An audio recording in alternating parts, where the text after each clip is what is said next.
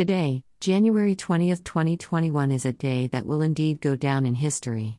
Kamala D. Harris, the first woman of color, African American and Asian, to hold the second highest office in the U.S.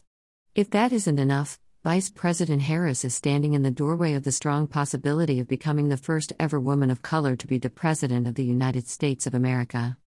Wow! What must be flowing through Vice President Harris' mind today? The accomplishment, the hope, the reverence of it all. What will VP Harris feel tomorrow? My thought is the excitement, weight and reality of it all. Maybe thinking that the entire world is expecting so much of her, and maybe some are expecting nothing at all. Some will be more concerned about the politics, and some will be more concerned about what VP Harris will be wearing. For me, probably a little taste of both, so stay tuned, Rest assured we all will be watching some way or another. Today's inaugural ceremony felt tailored to what was needed to begin the healing process for the nation.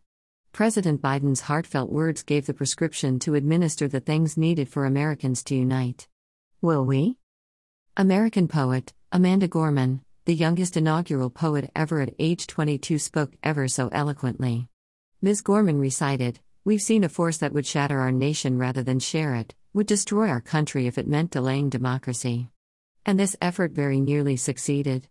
But while democracy can be periodically delayed, it can never be permanently defeated. Let that simmer for a minute. Congratulations, President Joseph R. Biden Jr. and Vice President Kamala D. Harris. Today we close one chapter and begin another. While no one knows what the future brings, my hope is that America builds from today. America heals going forward, doing what is right, doing what is just and what is true. We have come so far and we have so much further to go. Please, let us not go backward. Let us all work with what we all share, not with what may be different. Let's begin to change our minds in the right direction, and even more so our hearts.